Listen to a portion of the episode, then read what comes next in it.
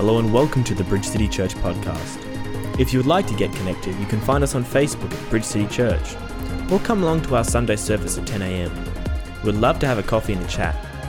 We hope you enjoy this week's message. See you at church.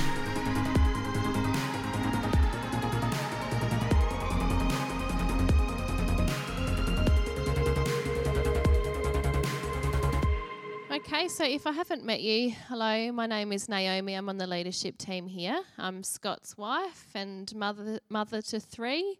Um, and uh, it's been a little while since I've been able to share with you, but I'm really, really excited for this morning. This morning's going to be great. Um, I have a lot of expectation with what the Holy Spirit is going to do amongst us today uh, because you're my family, my spiritual family, and I love you. And uh, what this is, um, what God's given to me, is something that I'm, uh, yeah, eager to share it with you because I think it's it's something that He really wants us to hear. So first, I'm just going to pray, and then we'll get into it. So thank you, Lord, for meeting us here, meeting us wherever we we are in our journey with you, and Lord, as such a broken just a broken sinner. I'm just so thankful that you have saved me. And I'm just so thankful that you've given me a word to share with my family this morning. So, Father, as I do share, Lord, I just don't want it to be things that I've organised to say. I want you to speak through me, and I want you to be my, my words. Um, and I just pray that you'll be with us today uh, as we're gathering together. In Jesus' name, amen. Okay, so. Uh, as always, uh, when coming up to being put on the roster, I had a word circling in my head and in my spirit, and then I knew that yeah, I'll preach. I'll preach at some point, and Robin put me on the roster to preach. So uh, this was this word is is empowerment. Uh, and it's been circling around in my head, and I think it's quite timely, and it's probably in response to uh, our world at the moment. And I think with everything going on, it politically, um, in terms of our international uh, stage dealing with COVID. We have, you know, a lot of uh, populism going around with uh, suspicion about political agendas. Um, you know, there just seems to be a lot of upheaval, uh, even looking at things to do with, um, you know, children's rights and things like that. There is just a lot of upheaval. There's a lot of things changing at the moment. Uh, and there's a great opportunity for the church to really stand empowered in this very muddy, unpredictable time. And unfortunately, I, I don't know if we, as a global church, have always been being really good at that. You know, I think that uh, historically the church, as a people, have, have done some damage. And I'm not talking about us, I'm talking about the global church. I'm talking about history of the Crusades and uh, off with her head and all of that kind of thing that happened in medieval times, if you know your history. And so I have it really heavy on my heart that in this time of upheaval that we are empowered Christians, okay, that we are an empowered people because when we become saved and we make that decision to be a Christian, it doesn't automatically mean that we are going to be empowered. It means God has given it available to us to be empowered, but it's not always the case that we will take it. It's not always the case that we'll walk in it. And I want to share with you what an empowered Christian is. I want to give you some examples from the Word because this is where we get our standard for living. And I want to look at what it means, what it looks like to be empowered. Not just to be saved, not that being saved is something to just be, but not just to be calling Jesus our Savior and then going home after church in our very comfortable lives and locking the door and doing our life but to be empowered. Okay, so that firstly begins with a definition. So, empower, to empower someone, is to give power to, to make someone stronger and more confident.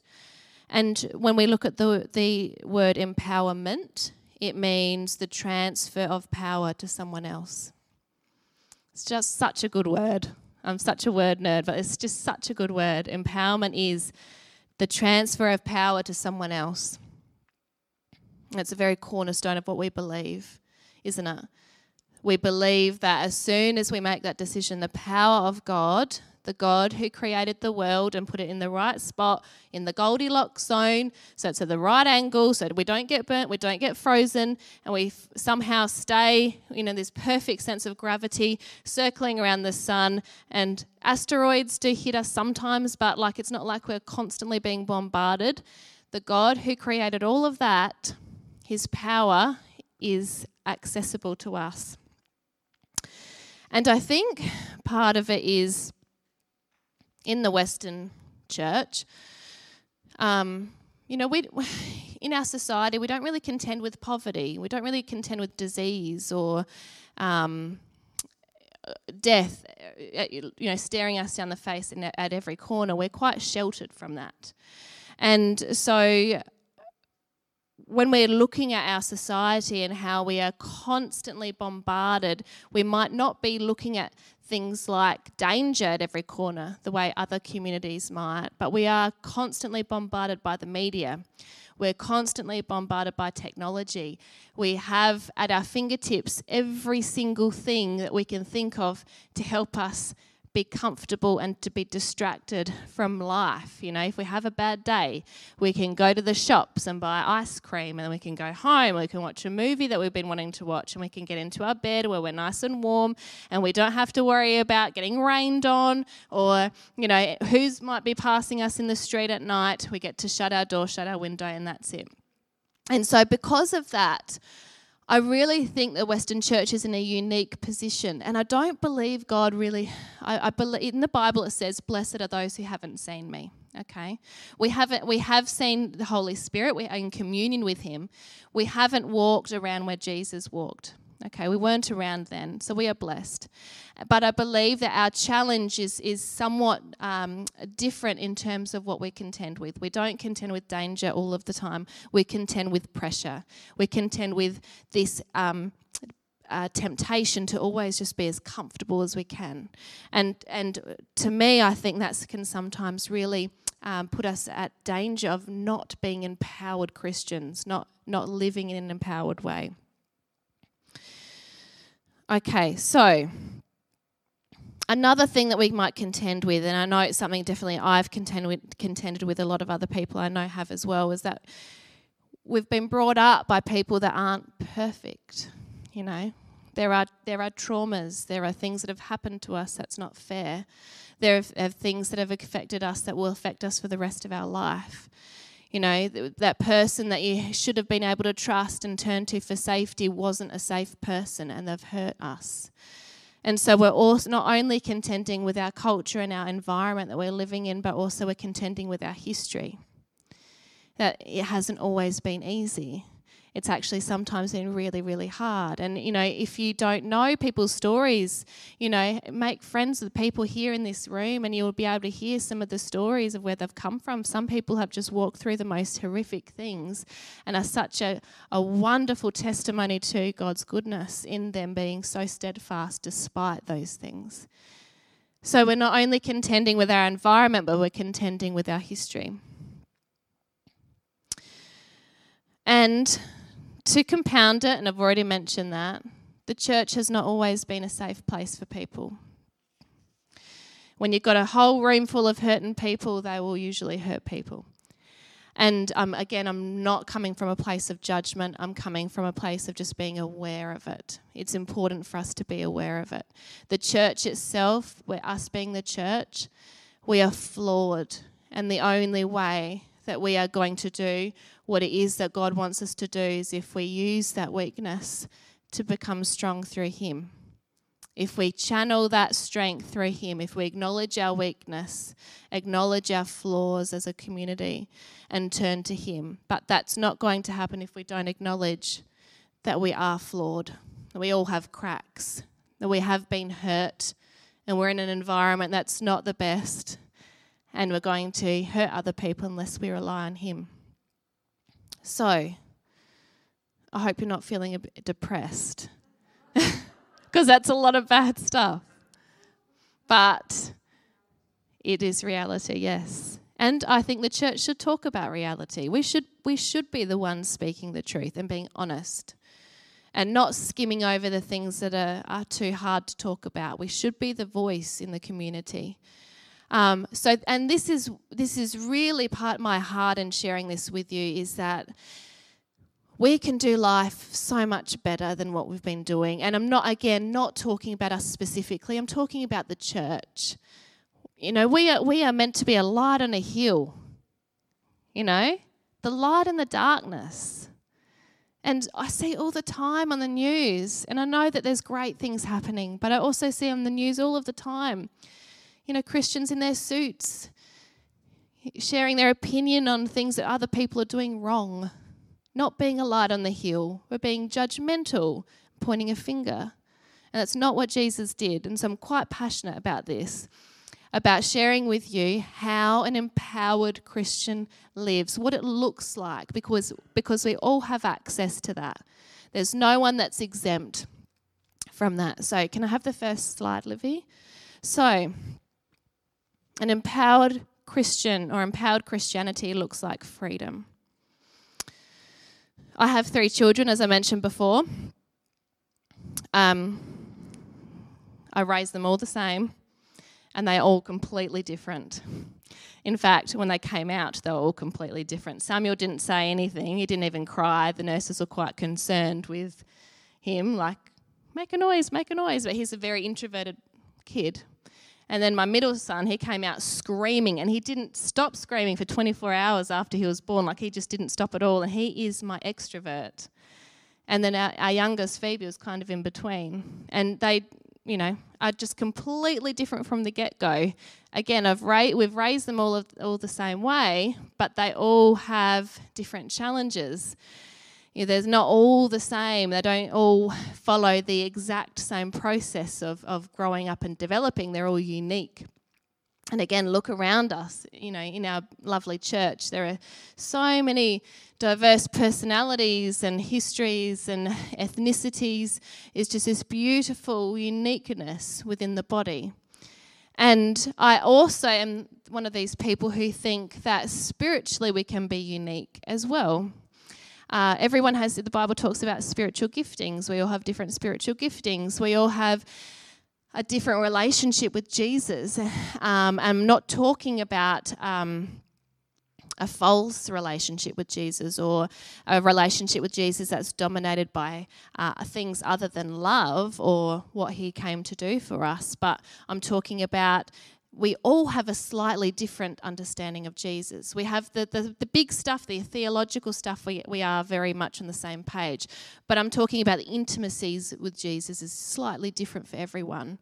You might find when someone's preaching um, that they will sometimes have the bent of, you know, love or, you know, have the bent of you know, Pastor Vic. He loved talking about end times. That was his bent, that was his perspective. It was unique, and we need it in the body. We're not all supposed to be the same. We are all supposed to have our different, unique perspectives and intimacies with Jesus because the, way, the, the coming together into a body creates this wonderful balance. And so I'm kind of of the idea that if someone is in the church and says something that's a little bit, uh, what's the word? Different, that I don't automatically cross it out as no, that's not right. But that's interesting. We need you in our body. We need you. You're part of this balance that we're creating in the body of all of this unique wonderfulness. And we know that it is good because the Bible tells us it's good. In um, Psalms 139, in the Amplified Version, it says, uh, My frame was not hidden from you when I was being formed in secret and intricately and skillfully formed as if embroidered with many colours in the depths of the earth. Uh, so Const- uh, note, so the, um, the uh, commentary says that the depths of the earth can be a figure of speech for the womb. So the Bible tells us that we were formed intricately and skillfully as if we were embroidered. Who does anyone embroider? Any embroiders here? Yep my mum used to embroider with ribbon, and it, it, took her hours and hours, and it was just so intricate. And if you didn't do things right, it would like get all tangled up, and then you had special knots and things for a particular effect. And it is a process, and it is very, very intricate. It is skillful, and you need to be confident with what you're doing. We are wonderfully made. Now, how does that connect with freedom? We are not supposed to all be the same, and we can be free in being who we have been made to be. We are not going to have the, all, all the same personalities. We're not going to have the same history. We're not going to have exactly the same intimacies with Jesus. We're going to have slightly different perspectives. We have walked different journeys and we've walked different paths. And if you believe the Bible and believe that the paths that are made for us, that our faith is perfected by Him, that everything that we do is, if we're walking with God, one step closer to Him in our journey. Whether we're walking or we're crawling or we're running, it is all part of this plan, this journey as to where we need to get to in the end. And we can be free in that. Our walk is not going to look the same as everybody else's walk. Our history isn't going to be the same, and our future is not going to be the same. And we can be free in that. We can be free in who our personalities are in Ephesians 3:14. Let me see if I've got a uh, next slide, Livy. In Ephesians 3:14, uh, New International Version, it says. Uh, for this reason, I kneel before the Father, from whom every family in heaven and on earth derives its name. I pray that out of his glorious riches he may strengthen you with power through his Spirit of your, in your inner being, so that Christ may dwell in your hearts through faith and I pray that you, being rooted and established in love, may have power together with all the Lord's holy people to grasp how wide and long and high and deep is the love of Christ, and to know this love that surpasses knowledge, that you may be filled to the measure of all the fullness of God. I love that verse for the highlighted bit I've got up there. Strengthen you with power through his spirit in your inner being your inner being is where He is most concerned. It's not with your physical physicality or your physiology. It is in the inner being that He works. And your inner being was made by Him in the depths of your mother's womb before the foundations of the world, and it is good. Uh, in Ephesians 2:10, we are God's handiwork. We are made by Him. In Matthew 10, our preciousness is talked about,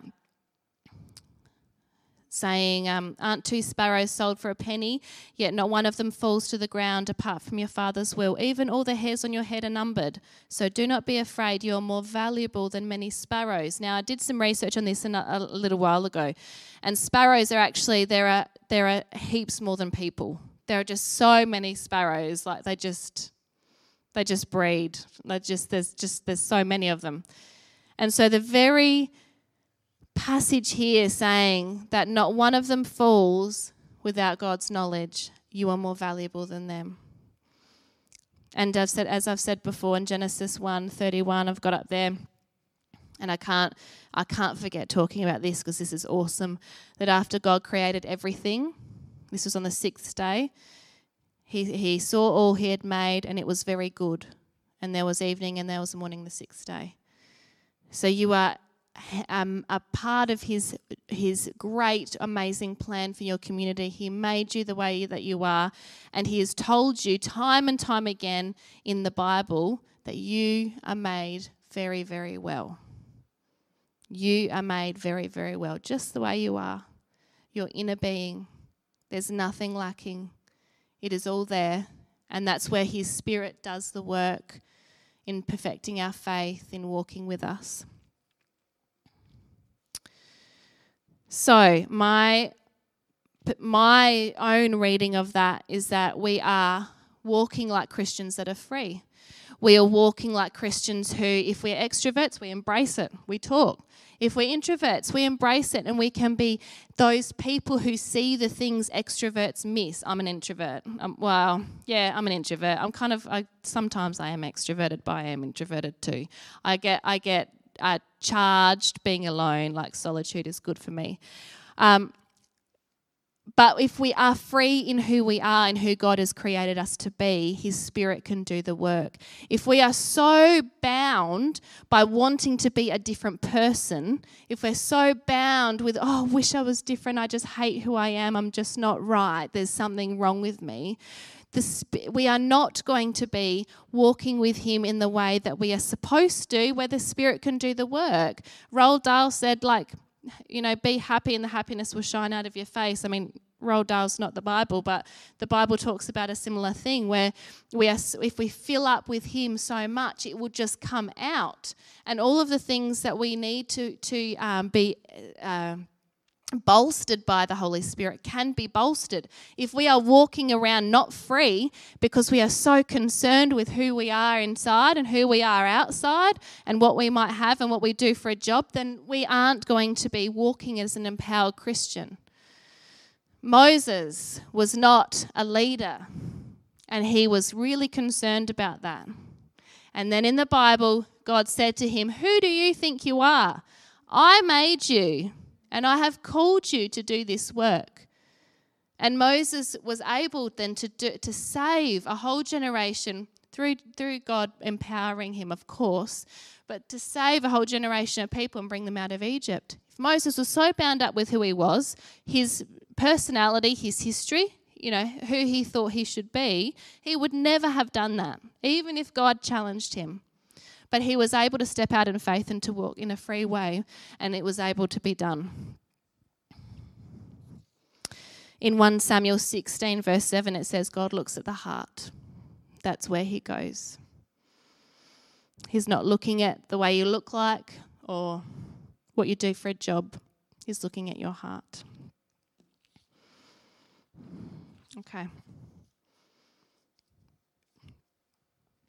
Uh, it took me a long, long time to actually grasp this, actually.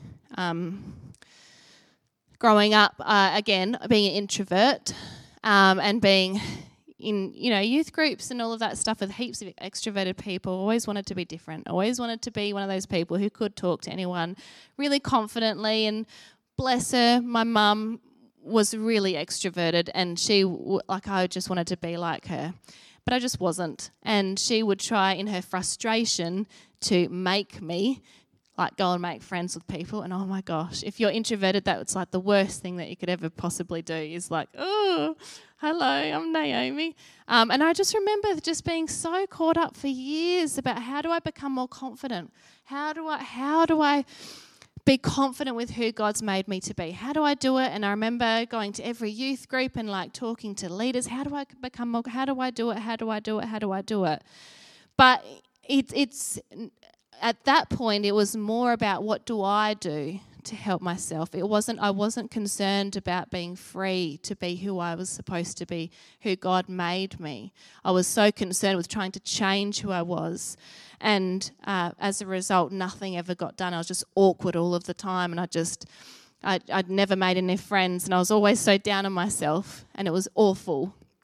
And so, my prayer for you, in if you are walking through this or if you know someone walking through this, that you can really see empowerment as a freedom, freedom to be who it is God's made you to be. Okay, next slide, Livy. Security. Being empowered looks like you are secure. We are, should be, the most secure people on the planet. But in Australia, we are the second most medicated country for anxiety and depression. We should be the most secure people. And I'm not saying this to tell you off if you have anxiety, because I also get anxiety. I'm talking to you as someone who's very flawed. I'm, I do not have it all together. But being an empowered Christian means that we have security. Now, we've talked about the, being free and who we are made to be, and that brings us security to a point. But there are things out of our control that can happen. We can worry about anything, really. Like, um, I don't know if you've ever looked at the origin of phobias. Phobias always start out as just an irrational fear, and they just grow and they grow and they grow and they grow to become this phobia that will stop people from leaving their house. It will stop people from uh, talking to particular people or eating particular things or driving particular places. And it is nothing has changed. The world hasn't changed. The only thing that's changed is their thoughts to create this phobia in their brain and these connections that are really strong that tell them there is danger if you do that. That's the only thing that's changed. But as a people, uh, as a Christian people of God, we need to be being empowered means that we are secure. We are secure. So in Romans um, eight twenty eight, it says, "We know that in all in all things God works for the good of those who love Him, who have been called according to His purpose." And then in uh, Jeremiah twenty nine eleven to twelve, it says I know the plans I have for you, declares the Lord plans to prosper you and not to harm you, plans to give you hope and a future. Then you will call on me and come and pray to me, and I will listen to you. I like having those two verses together because in Jeremiah, I feel a lot of us know that one, right? We know that verse, you know, God's got good plans for me. But I like having it tempered with Romans 8 28 because it says we know that in all things God works for the good of those who love him. Okay, that all things will work together for good. That it won't mean that what we define as good being say you know everything being you know being working out perfectly the way we had always expected but that it works out for good that god has a purpose for the things that happen to us. Um, there's a mystery around all of that for me because things bad things have happened to me. Bad things have happened to people in my life that were really good faith-filled people uh, my mum passed away when I was 17. She had breast cancer. She was diagnosed when I was 15. Um, and she was a prayer pillar in our church. She ran women's groups and she went to every faith thing and she was uh, always praying for people. And in fact, when she would pray for people, people would be healed. So it was not a question of her faith. And in fact, she was so faith filled that she didn't talk to me or any of her children about death and what would happen if she died because she was not going to die. But she died. And the whole family imploded, you know, some circles in the church imploded. It was devastating. So bad stuff has happened to me too, and I don't understand why, and I don't think I will ever understand why.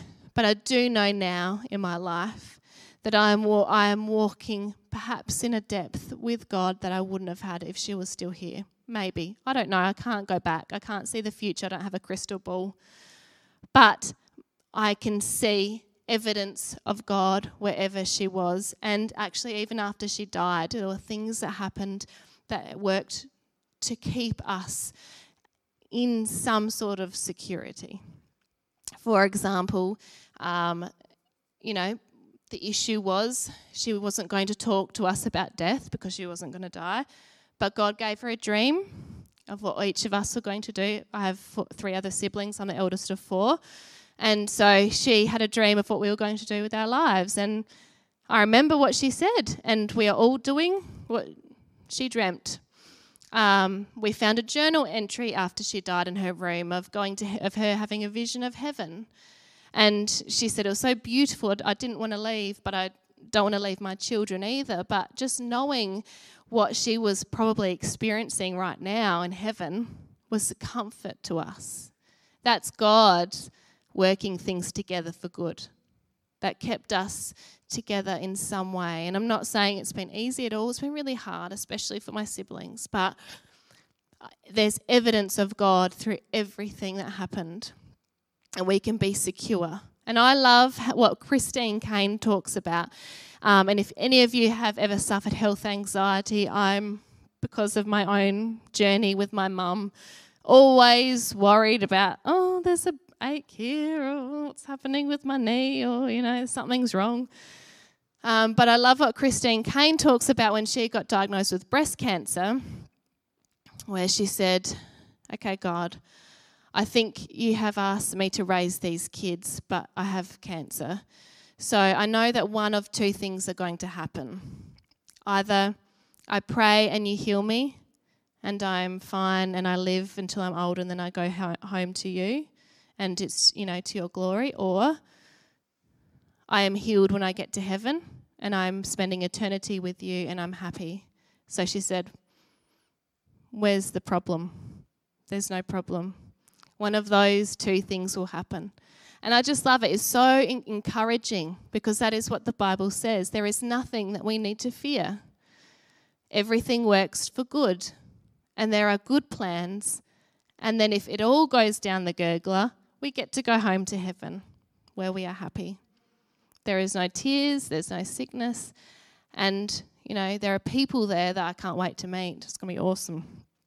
We should be walking in security to be empowered Christians. Okay. Next slide, Liv. In Deuteronomy, I love this. I love this scripture. Uh, it says, um, Let the beloved of the Lord rest secure in him, for he shields him all day long, and the one the Lord loves rests between his shoulders. Have you ever had a scratch like right between your shoulders and you just can't get it? Like it's just really hard. I'm at the age now where I think I'd like a back scratcher, like stick thing. Um, it's untouchable. It's very hard to get there. We're right between your shoulders. We're untouchable. In John 14, 27, peace I leave with you, my peace I give you. Do not give to you, I do not give to you as the world gives. Do not let your hearts be troubled and do not be afraid. Be secure. And in Isaiah it says, But now this is what the Lord says He who created you, Jacob, he who formed you, Israel. Do not fear, for I have redeemed you. I have summoned you by name. You are mine. We belong to Him. We should be secure Christians. To be empowered is to be secure. We can be at peace. Okay, next slide. Thanks, Livy. The next part of an empowered Christian is having empathy. Empathy is something that I think we, as a global church, may have sometimes confused as weakness or um, permission. Uh, what happens if we're empathetic to that gambler? Are we condoning that behaviour? What happens if we're empathetic to the alcoholism or um, somebody who's abusive? Is that condoning behaviour? And I think that we've sometimes got that a little bit confused. Empathy is not at all condoning behaviour.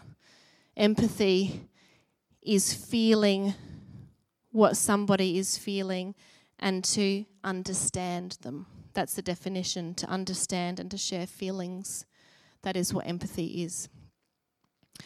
And the Bible talks about that. And I don't know if we know this enough, but actually, it's very, very clear on being empathetic to our community.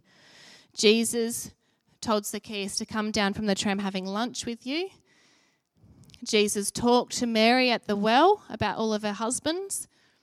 There's the story of the Good Samaritan, empathetic, understanding the feelings and sharing that with somebody else. In the Bible, 1 Timothy, and I love this verse, it's very interesting.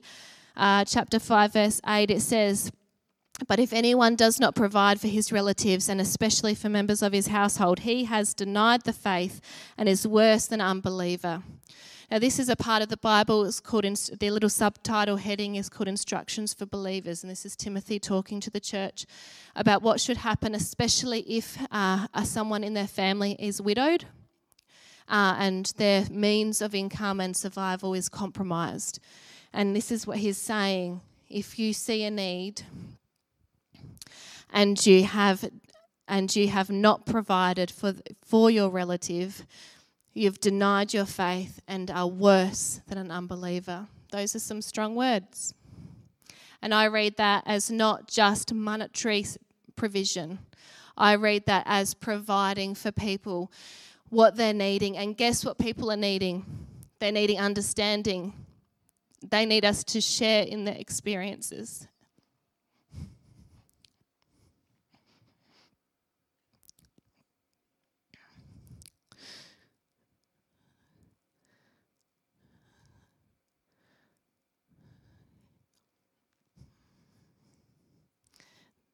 Those are some very strong words about what happens if we don't provide that.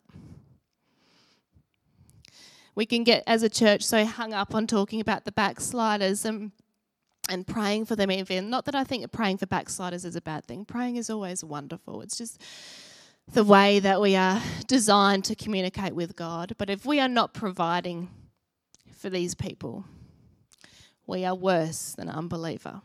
We are worse than a backslider okay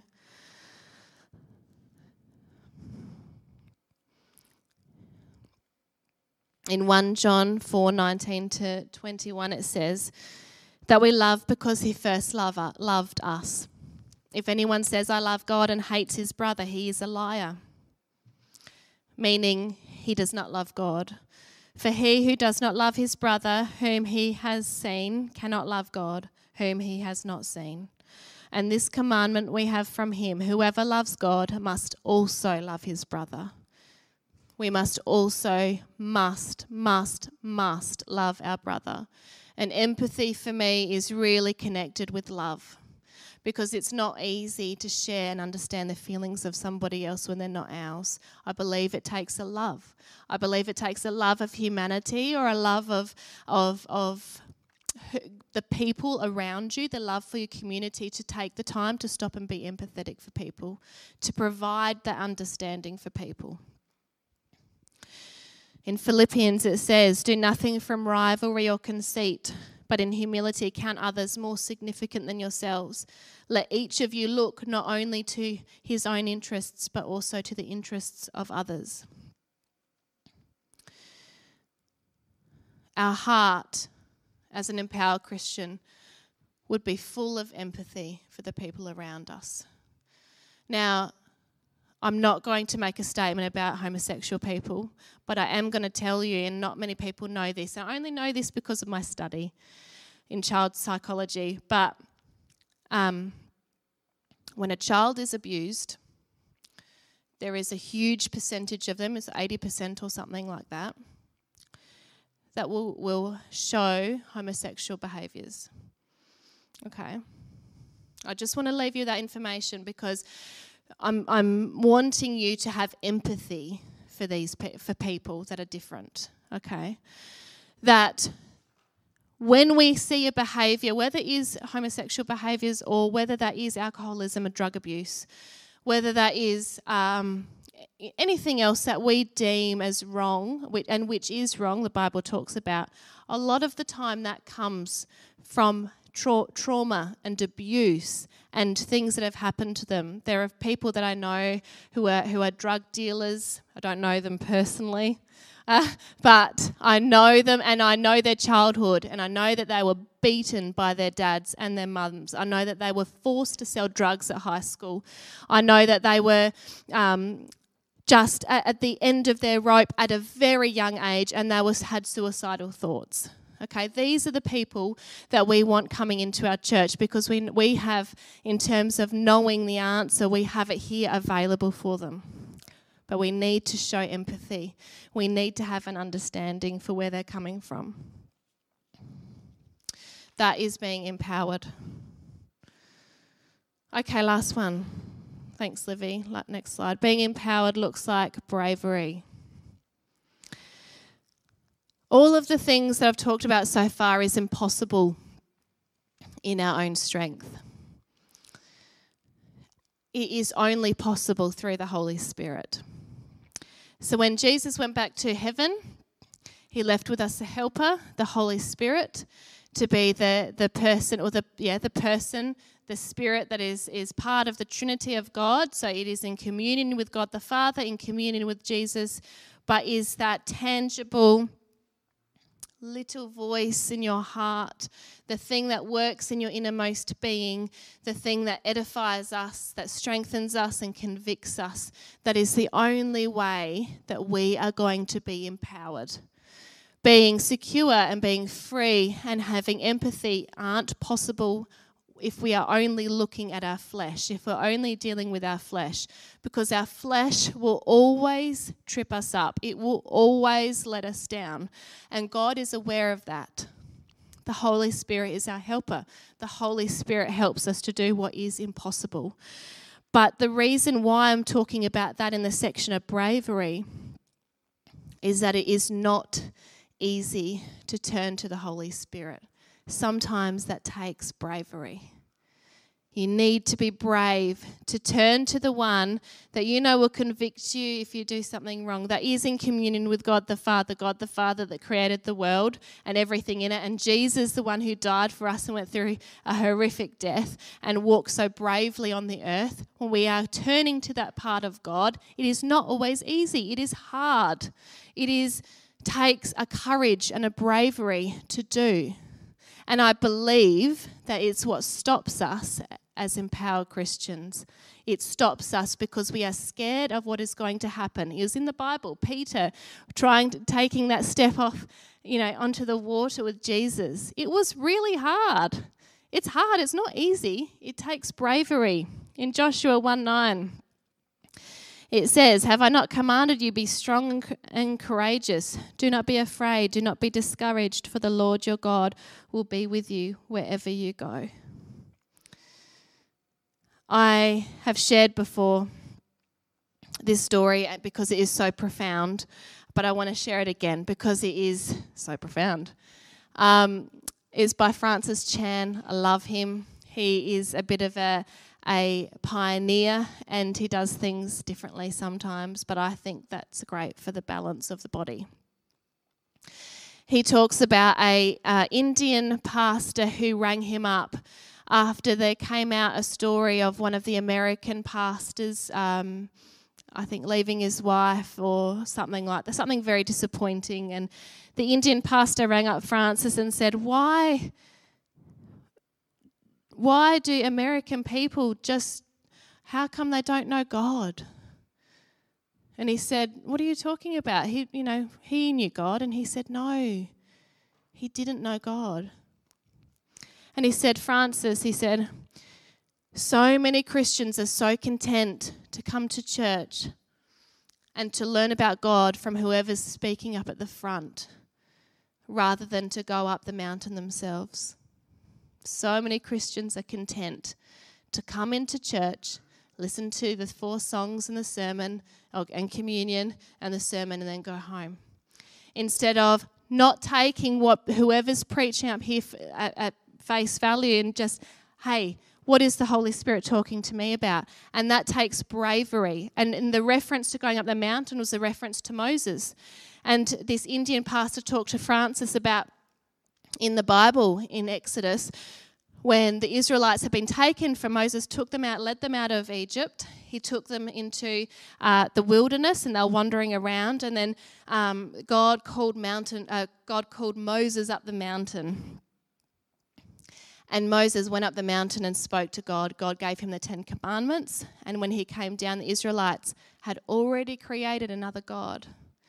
The reason why they did that was for the same reason pastors and other people in our global church are failing all the time, is because they are not going up the mountain. They are happy just to hear from Moses and to, and to hear from the person talking to them about who God is and to, to get that, that second hand account instead of actually being brave enough to go up the mountain. Being brave enough to go up and be transformed yourself. To go and listen to what God is telling you because that might be different. You might have some completely different perspective to what I'm talking to you about. It might not be for you, but you're not going to know unless you don't go up the mountain spiritually. Do not be content with just coming to church and doing the things that we always do and then going home and being safe and then coming back again on Sunday. Not that that's a wrong thing to do, but go up the mountain yourself. Be brave enough to take those steps up the mountain and to be transformed like Moses was. Because if we are able to do that, we are able to access the Holy Spirit and walk with Him as close as if He is just a breath away, then we are able to be empowered. We are able to be free, secure, and empathetic to the people around Him. We can hear the Holy Spirit in our ear telling us stuff that we can't see with our natural eyes. And we will be walking in an empowered way in the community where we live and making such a huge difference to the people watching us. The whole point of this is that we are witnessing with our life. And the only way we'll witness with our life is if we are hearing from Him. So, be empowered this morning. But if you don't remember anything else about what I said this morning, just please, please, please take this. Go up the mountain. Be brave enough to take those steps. Be brave enough to commit, and that might mean that things might need to change for you in some way. But don't just be content because I'm telling you, as someone who was forced up the mountain, I didn't even, I mean, I, ha- I kind of had a choice, but like the, you know, my own journey really just, I had nowhere to go but the mountain.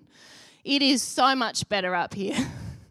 it is just so much better than just hearing from someone else about what they think God's saying and then being content with that.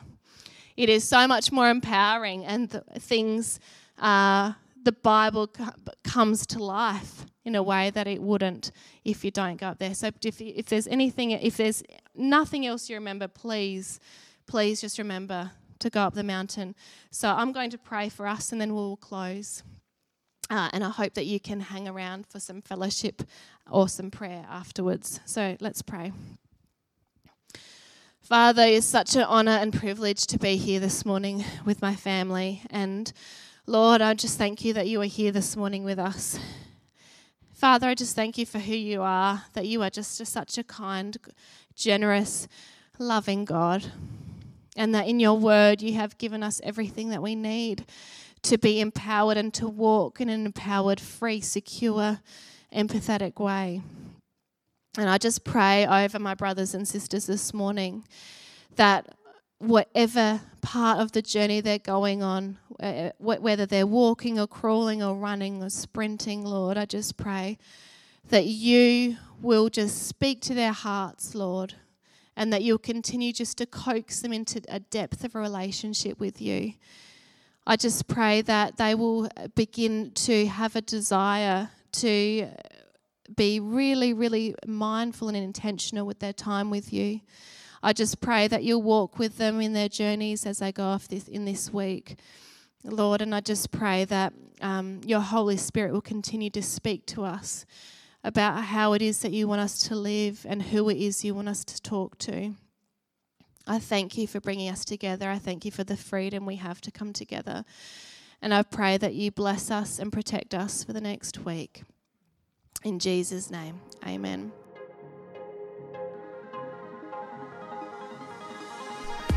Thanks for listening to this week's message. If you enjoyed today's podcast, make sure you subscribe to stay up to date with all our latest sermons. If you would like to get connected, you can find us on Facebook at Bridge City Church, or come along to our Sunday service at 10am.